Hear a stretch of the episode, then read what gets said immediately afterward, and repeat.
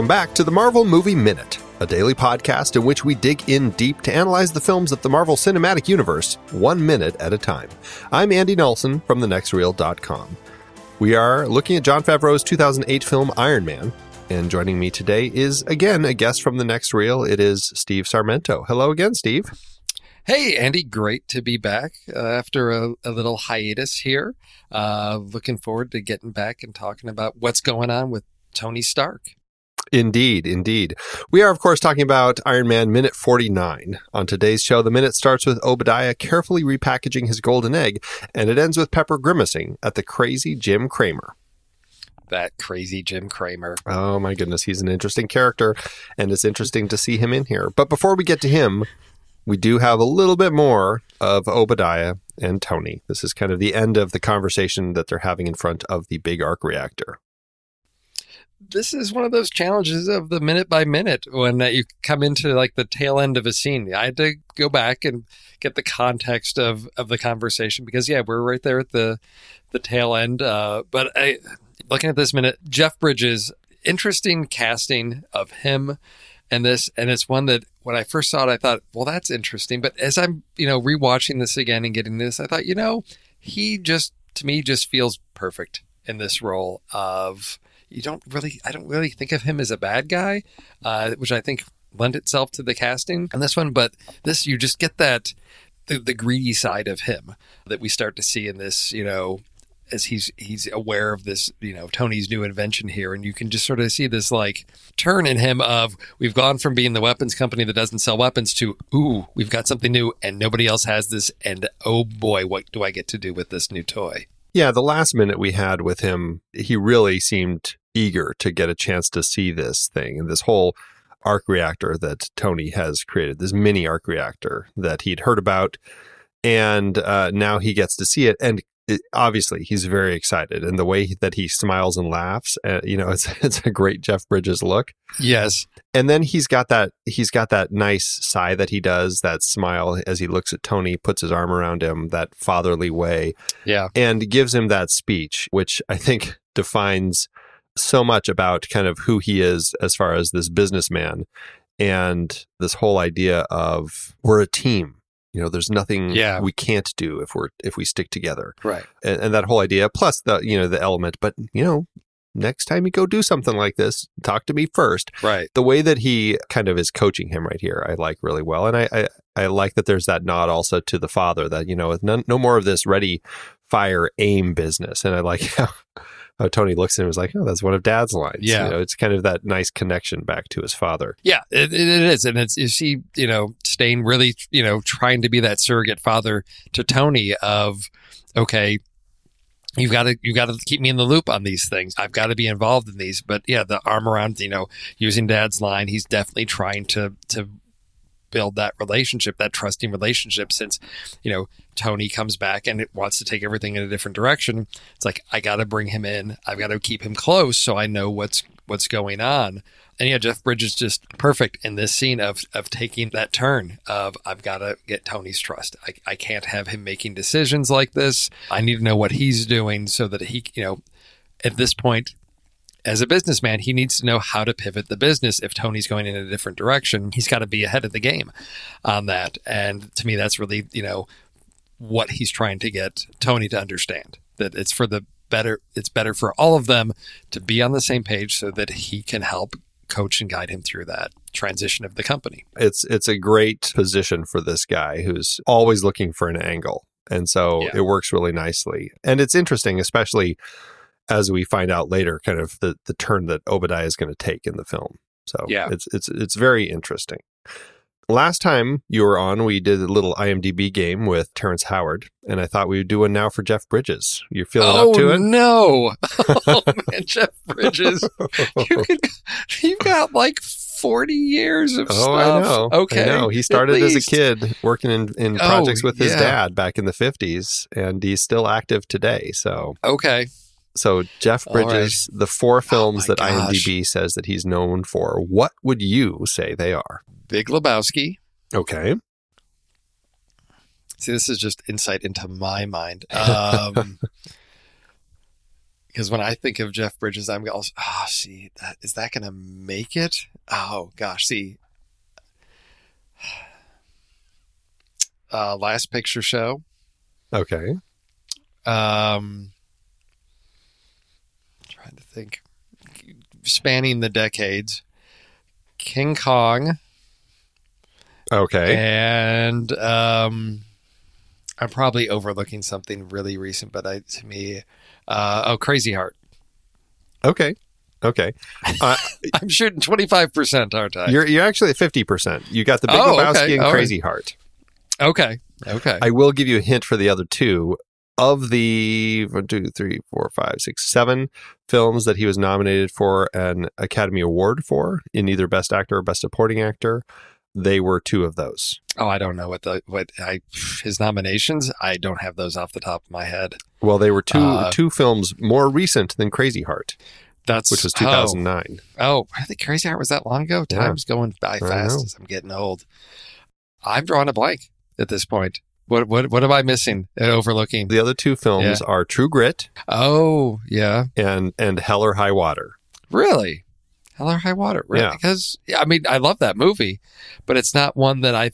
Yeah, that's where the the algorithm goes a little wonky, I guess. Because while I love that movie, I wouldn't say, oh, if you if you're thinking Jeff Bridges, that one's coming to mind, or that's a must see performance that's going to be remembered. I think that film is overlooked and forgotten, and I appreciate that it's on the list, but it's not one that I think in a retrospective you're going to be like, we all remember him in Hell or High Water. Although it was a Best Picture nominee, it was it got a Oh, lot of love that Yeah. year. So Okay. yeah, no, but it, it is it's an interest. But again, it's this crazy Yeah. IMDb Yeah. algorithm. How do they come up with these? Who? Nobody knows, comes up with them. It's, that's it, it's the internet taking over. it's completely completely random. it's random. Jarvis. Right. It's Jarvis. Yeah, it's Jarvis messing with Jarvis, right. So anyway, yeah, that's our little uh, bit of Obadiah for this minute.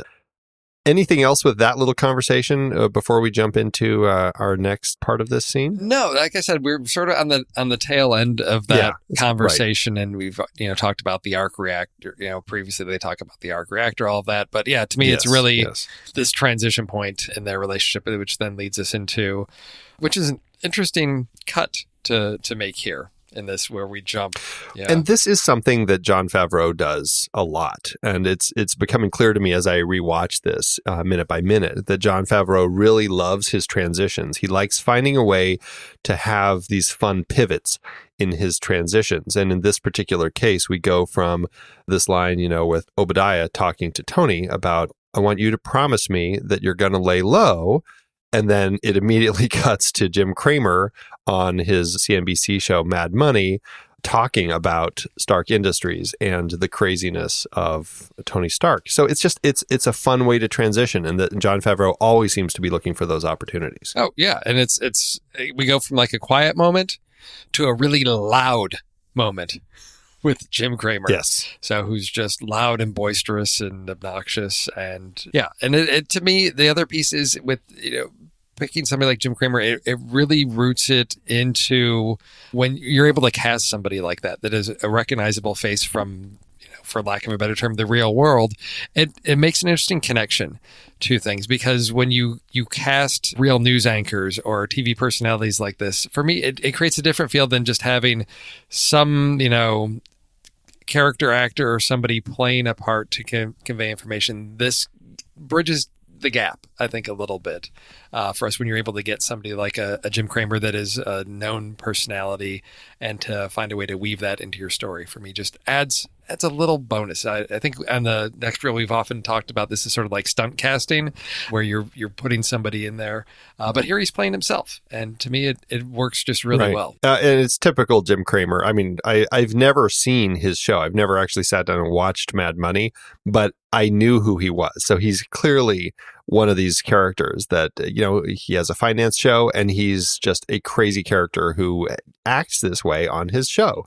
And you just never expected that type of personality to be on a finance show. Right. So it ended up creating quite a surprise hit with everything that Jim Cramer did, including the usage of his soundboard. And we get three examples of that here, where first it's the sell, sell, sell button that he pushes, and then it's the bear button that he pushes and then the man out window button that he pushes.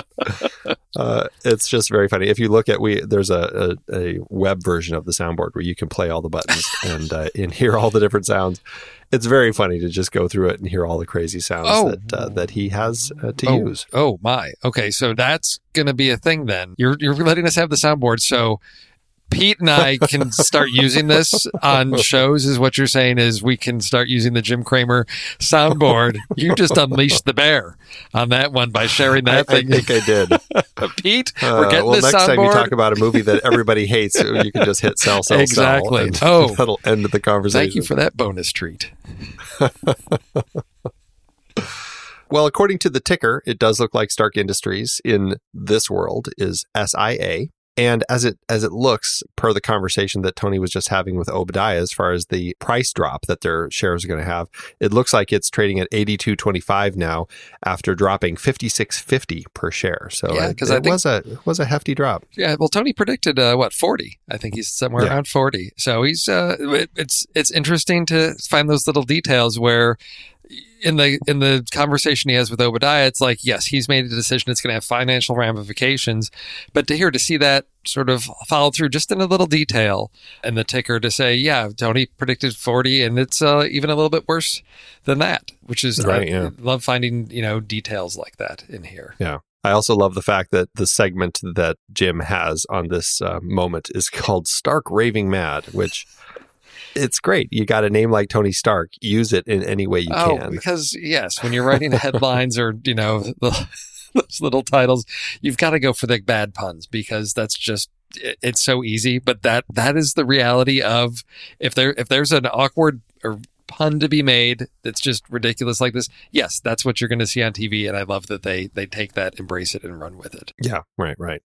There is more information that we get on the screen. Uh, We see Pepper. She's watching this show, and she's got some great reactions to the things that uh, that Jim's saying on screen. And we do see that she is in a different corner of Tony's house than we had. Well, it's it, we have seen this room before. This is kind of the living room, but we're looking a direction we hadn't seen before. And behind her, we see this giant vase that looks ancient. Yes. There's also some slatted windows back there and a big floral arrangement. Actually, there's a couple floral arrangements in the scene now. And it looks like if you look way in the back, it looks like there might be a doormat back in the area where there's the uh, slatted windows, which makes me Yes. think maybe that's the direction where the front door is. It's really hard to tell because we never actually see anyone coming in or out of the front door. But it's uh, again just it's it's a nice example of everything we see in Tony's house and uh, exactly what he's got here. It's a great great space to live in. So is are there because the internet loves detail and loves things. Is is there some place out there that somebody has like built out what the layout of Tony's house is? Because I imagine between this and Iron Man 2 and Iron Man 3 we get lots of different scenes in his house to see do do we you know I guess for lack of a better term is Tony living in the the hotel from The Shining where it's like this film this house does not logically make sense? Or is there enough to piece together this is where these rooms are and the layout is logical? And if you left that room yes you would see that room from that angle. I'm just curious because i know fans love their details. And i didn't know if you had come across or, or considered finding the, the blueprints for the stark residence One thing that I learned about people on the internet as I researched this is they really do love digging deep. There is a whole group of people who make miniature models of movie sets okay and uh, like for you know action figures and toys and things like uh, or not toys but you know like the nice fancy adult versions Yes. of some of these creations where they will actually watch these scenes scene by scene and they will find every little clue and every little detail that they can to actually make scale model versions of these rooms so they can have these these figures in them. And I think it was back when we were first in Tony's workshop that I was having this conversation with our guest and and how it's yeah, I just I didn't know that this universe of people existed. So where they're they basically- actually do this. they're making like little dioramas finely detailed based on Yep. these scenes wow okay I and I came across it because I was trying to find one of the paintings in Tony's workshop okay and it led me to this website where people were trying to figure out on their own what this painting was and they were then showing pictures of their rooms that they had created and i was like wow i did not know that people had gone this deep down this rabbit hole who would think to look that closely at these minutes of this movie what crazy person would do that Andy Nelson. Uh, that's oh who. wait yes indeed so yes it's Okay. uh, it is so i wouldn't be sur- i didn't see anything of the first floor i saw Okay. tony's workshop Of uh, course. but i wouldn't Well- be surprised if somebody's Yeah. also done the main part of the house Well, the workshop's more fun. This is yeah. There's Yeah. there's only a few scenes I think up here in the the the main floor in uh, in this film, but yeah. So this is uh, I don't know like the yeah Pepper's in this room, which it's not her office, so she's sort of hanging out, but she's so she's watching TV. Yeah. it just hanging out in Tony's house, I guess, waiting for you know what whatever he's going to be doing.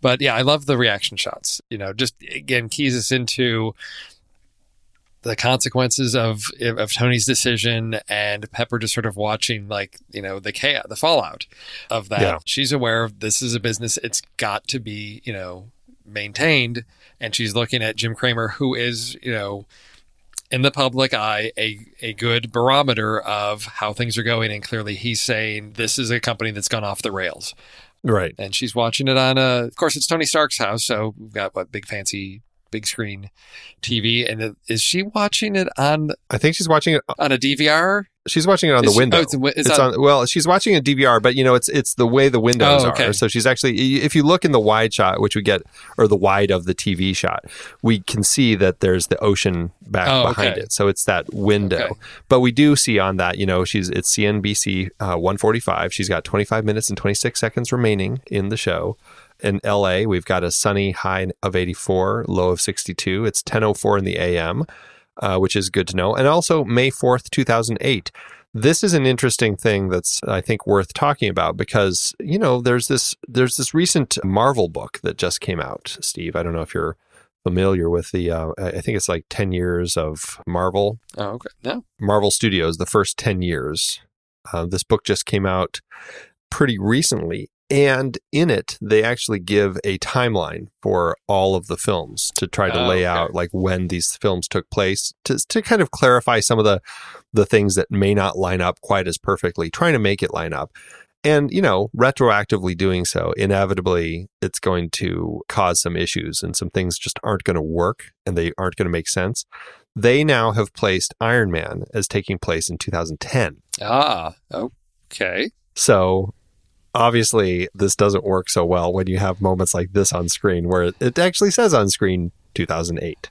Which is the year the movie was released, 2008. So it would, it would make sense at that time that we would set this movie not two years in the future, but right now. Yes. Right, exactly. Okay. So it's just it's one of those little things that they go and they make these decisions and and uh, again, it largely doesn't matter. It's not like the film comes out with information right at the beginning saying 2008, but you have these little details that the production team puts on screen and all of a sudden it's like uh, that doesn't quite line up anymore. Well, what's interesting about that May date is, according to IMDb, Iron Man was released on May 2nd, 2008. So having this, Pepper watching this uh, May 4th puts us really of like, hey, these events are happening right now, which I always find interesting when you have to consider production time. So you're shooting a movie in late 2006, early 2007, and having to make sure you're forward dating things. And then that Right. also gets into issues. And I'm, there was a, oh, there was a podcast off the, I don't have it off the top of my head, but they were talking about props and production design people. And I think it was, it was the Wes Anderson one, oh, Grand Budapest. Um, and she was talking about a calendar and that people were actually saying, oh no, in this year, this date was actually on a Thursday, not a Saturday or something like that. So when you, when you get, she talked about when you have dates, you have to be very careful to consult your calendar because if we think about this, May 4th, 2008, if the movie was released on a Friday the 2nd, this is a Sunday. Uh, if that's May 4th, was Jim Cramer's show actually what does he air shows on Sundays? You start to get into Yeah, crazy right. details like this of, oh no, that that would have been a weekend. That show wouldn't have been on. Uh, Right, types right. of types of arguments. So maybe the 2010, maybe moving to 2010 would would remedy that. Of course, you have then you have to be cautious of you know Jim Cramer show existed in 2008. Fortunately, it still existed in 2010. If something had happened and the show had been canceled, we would have huge issues of definitely putting us in an entirely different universe where Jim Cramer show still existed in 2010. But fortunately for us, I think he's still on the air. It still works. He's still on the He air. is, and right. He's still still working. Yes.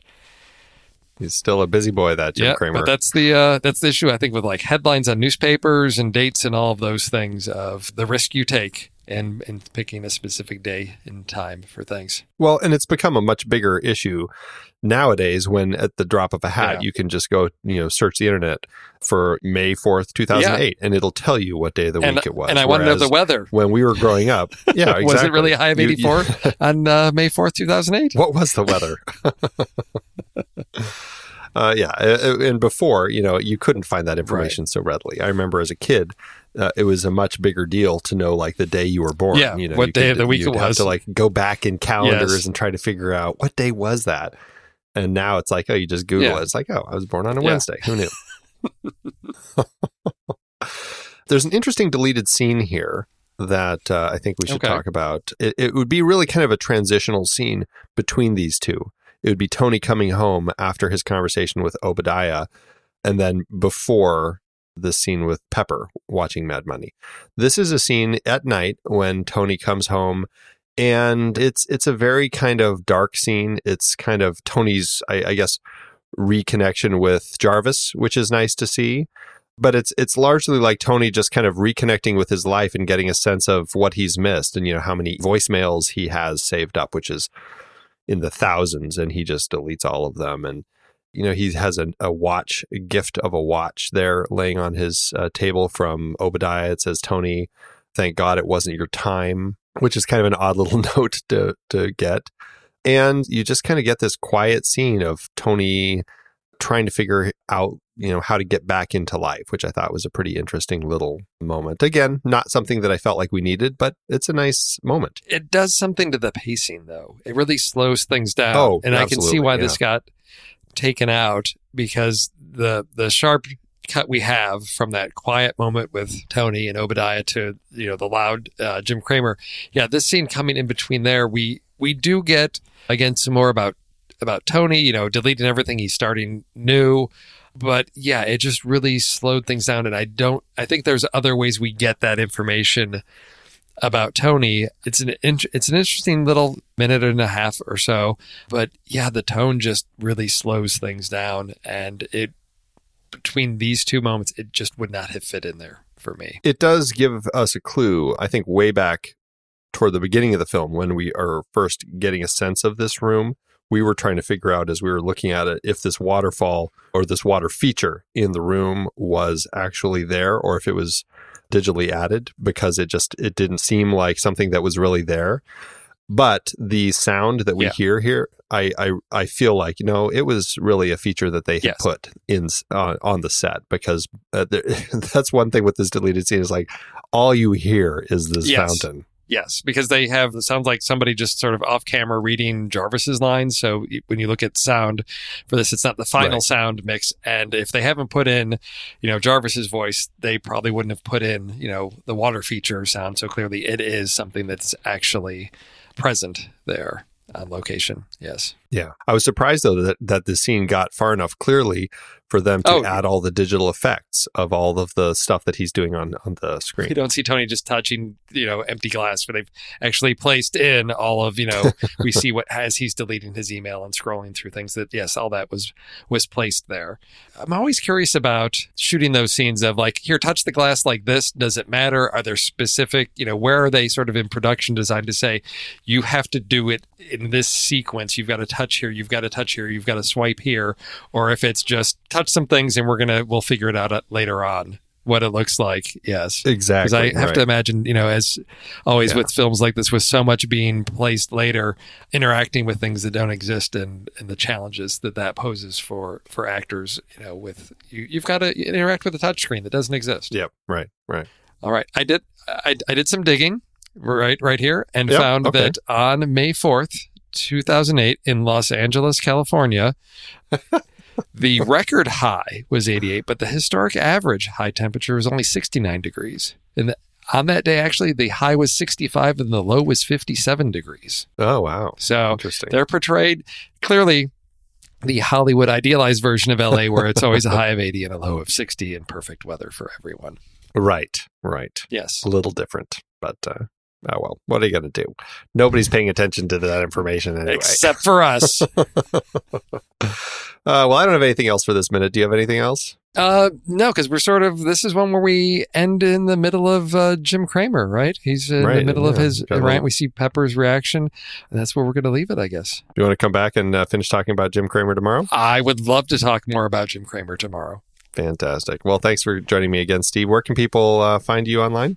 They can find me on Twitter at Mr. underscore Steve 23. And that's where I am tweeting out fun facts about movies, things that interest me. And that's probably the best place to find and interact with me. Of course, you know, listeners here, you know, can find me everywhere else on the next reel, but that's where I'm uh, out there in the interwebs. Awesome.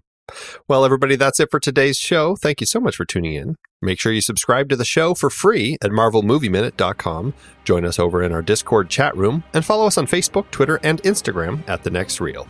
And if you like what we do and you want to support us and get some cool stuff, become a patron over at patreon.com slash The Next Reel. Until next time, true believers.